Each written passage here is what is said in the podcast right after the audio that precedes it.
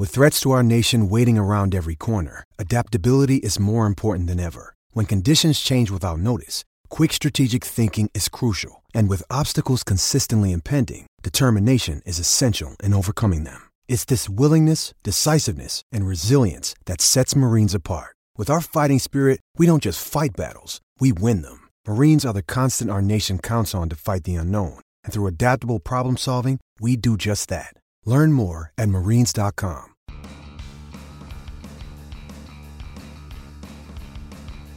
You're listening to MLB.com Extras, brought to you by MLB.tv. It's baseball everywhere.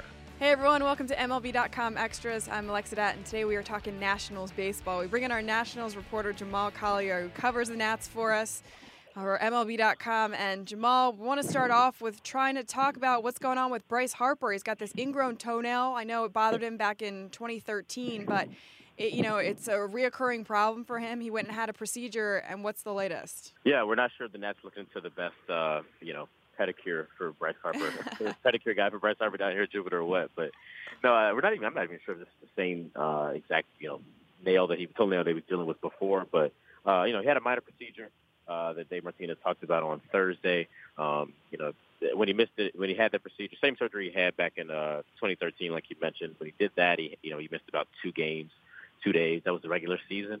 Um, so, you know, at the most here, maybe two or three days. Uh, Bryce said he wants to play as soon as tomorrow. Dave was kind of like, ah, I might just hold him out an extra day or so just to be safe. So, uh, shouldn't be anything major for Bryce. He should be out uh, just for a couple days and be back sometime either after, the, either during the weekend or right after it. Unfortunately, he missed the camels that were on display that Davy Martinez brought in. What was that like? I know, you know, for for people who haven't heard, I'm sure, you know, if you're a Nats fan, you have. But Davy Martinez decided, you know, everyone's talking about the Nats getting over the hump in the postseason, so let's just confront this and bring camels into camp and just say, you know, this is something that we're going to confront head on. We're not going to hide from it. We don't want anyone to fear it. We're going to talk all about it and, and put it out there so everyone can have fun.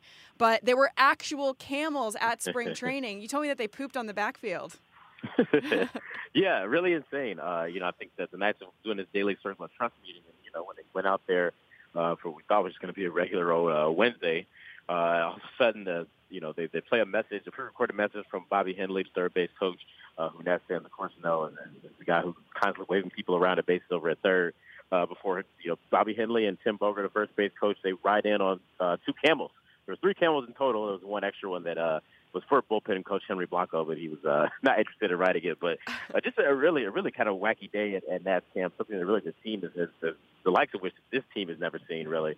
Um, and I, I thought it was pretty interesting. I mean, you talk about uh, obviously the, the comparisons out to Joe Maddon and some of the things that they've done over the last ten years with some of the animals and the, the things that they've brought through the season to kind of liven things up. But uh, you know, interesting to, to think about what this means to the Nats as far as getting over that hump. And it's a question that Dave Martinez has been asked uh, a, a bunch of times already since he's taken a job before he's even coached his first game is how he's going to get that team over the top of the hump of winning in October.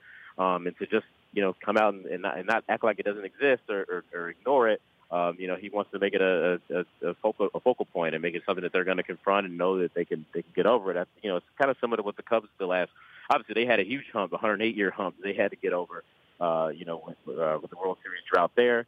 Uh, and, you know, the, Joe Maddon always had those embrace the target, embrace the suck, embrace whatever, uh, whatever kind of, you know, thing that they were dealing with. And I think that this is kind of right on that same school of thought. It's that, you know, they're not going to run from this. They know what it is. Uh, and they're confident that they can go uh, go about it and, and still get a, you know past the playoffs. Here. I thought it was a uh, an interesting wrinkle to a you know spring trade. Obviously, get long and monotonous, and uh, you know I'm all for it. I know some people were had to say whatever they had to say about it, but I thought it was a, a you know nice way to break up things here on day what feels like you know what feels like another Monday here at spring training. Well, yeah, of course, and you know this was fun for the fans to see. And on top of being a fun story, you know I don't want to get too newsy or you know in depth about it, but I mean my first reaction was, where the heck do you get camels from? That's what I asked. I said, do you have a camel guy just waiting? Uh, and it's funny because Dave said, yeah, I thought about this during the off season. It's pretty kind of a wild execute because I had to figure out where to get camels. Uh, they actually found three local uh, people around West Palm Beach that raise camels.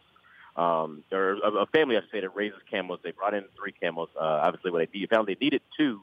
Uh, the names were Lawrence, uh, uh, Brownie, and Blondie, I believe, were the, the three names of the camels. And, and uh, Brownie and Blondie are best friends. So even though they only needed two, they wanted to bring one of them uh, but the other one won't go if the other one doesn't go. So they had to kind of figure that out with the camels as well. I, it was it was just kind of really interesting to see how that all came about. Um, but the camels, like like you know, they said they were well behaved and they had great manners, except for uh, one of them uh, pooped on the field, the practice field, as Michael Taylor uh, so eloquently put. He left a, a number two on field three. so, uh, but like I said, it was just a great day at Dadskin. Well, and the cool thing was Sean Doolittle had you know a wealth of knowledge about camels. Did you know that he was such a camel expert before he started tweeting out all these camel facts? Sean Doolittle's a really smart guy. He has a, a, a huge, I think, uh, array of knowledge kind of in his mind, but I don't think the camel facts. I had no idea that that was what his go-to. I can't wait to uh, see him again and ask him what other kind of weird animal fun facts that he didn't tweet. so funny. Yeah, he's yeah. he's Obi Sean Kenobi on Twitter. If you want to go check out all of these cool Yeah. camel facts, he mixed a little bit of uh, yeah camel facts and baseball. So that was a good time. Uh, I want to ask you about Adam Eaton. You know, you uh, Yeah. mentioned how he's accepting a slow build to opening day. What does exactly that mean? We don't know. Um, other than the fact that he's doing pretty much everything. I mean, when you watch him on the backfield, uh, he, yeah, we talked about this even pretty much from day one. He's been, you know, running uh, in the outfield. He's been doing the conditioning running. Uh, he's been taking live BP, doing base running drills. Uh, essentially a full participant. There's never a time where they're doing this and now Eaton is kind of going off to the side or he's joining them later. Or he's pretty much out there with all the rest of the outfielders that are healthy, uh, except when it's time to play games. And, you know, he's just said that's the only thing that right now that they're just not going to do. Uh, not willing to push, I should say. Um, on one hand, it, you know, it's it's uh, still the beginning of March, and it's, it's still a long time away. And I think that still with four weeks or so to opening day, there's still plenty of time to get out of ready uh, and to get him at bats. And they said obviously once minor league game start as well, that they're going to probably load up on at bats with him that way, where you'll see him, you know, maybe not playing a grapefruit league game, or maybe after that he'll go and take four, or five, or six at bats in a minor league game. So I think that they they still know that there's time, but it's, they- they've not been. Um, they haven't revealed much of exactly what that timetable is and when they plan on getting Adam Bean. I don't think it's going to be this weekend, um, and I would I would assume that by the next time we talk here, that uh, Eaton will have at least made his debut. At least they'd have a target date of when they would do it. But um, at the same time, like I said, I, I, I we were given very little details exactly when he may start appearing in games. Um, but you know, they still look at opening day as a target, and they've give, given no reason to think that he won't be ready. Yeah, no indication that he won't be ready. That sounds good. I mean, and the last thing you want to do is push this guy just to get him ready for opening day and then have him have a setback and, you know, miss time early in the season. So, I mean, opening day, it's great to have all of your guys there, but not at the, you know, uh, not if you have to push them beyond any sort of limit or, or you know, push them further uh, on a track that you already have them going at a good pace. So, um, yeah, exactly. And Adam Eaton is also kind of mentioned this that you know, uh, on one hand, yeah, you know, you want to get in, you know, get into games, and he's been chomping at the bit. He's obviously hasn't played in about 12 months. right. Um, but at the same time, he's saying his two at bats on on February 27th is going to really change much as far as my preparation. And he was like, well, probably not. So he's okay sitting back and, and waiting and, and being cautious on this. And same thing for Daniel Murphy. I mean, he's advanced his running a little bit, and he's doing a little bit more progressively, kind of as any you know a rehab program would have a player do. But you know, nothing's changed for his opening day target. Yeah, they still feel pretty confident about him. Now he he's I think a little bit different, at least from my view, both in Eaton. I would probably, you know, if we're not advancing somewhere significant here in the next week, week and a half, I think that uh, just just the, the math I don't think is going to start to work for Daniel Murphy as far as being ready for that first game of the season. Um, you know, he is like I said, doing some running, he's doing some small activity, and and he doesn't feel any pain or anything. But at the same time, he's basically doing no baseball activity. He's not able to stand and take grounders, not able to hit. Um, so you're talking about four weeks away to not only build that part up, uh, but then to build up the playing in the games and playing for nine innings. Uh, you know, we're, we're right on the borderline for him that if he doesn't start making some kind of significant leaps here uh, in the next week or so, that you know that right now they keep saying that date is on target, but I would I would question whether or not that's going to happen uh, if, if Murphy doesn't start making some strides here soon. All right, sounds good. And as we kind of go around the horn here, the Nationals are encouraged by Matt Wieters' swing and the fact that he's tweaked it a little bit. You know, obviously they need a little bit more uh, offense out of that position this season for them to be competitive. What has he tweaked, and uh, how is it going so far? Yeah, uh, you know, Super Name looks really good. We- Or uh, excuse me, Matt Wieters looks really good. Uh, we talked about, I think it's you know a couple of weeks ago, him showing up in shade and dropping the weight, um, and kind of paid off right away as far as you know the home run and that, that first spring game, and you know he just looks quicker. His bat looks a little you know faster.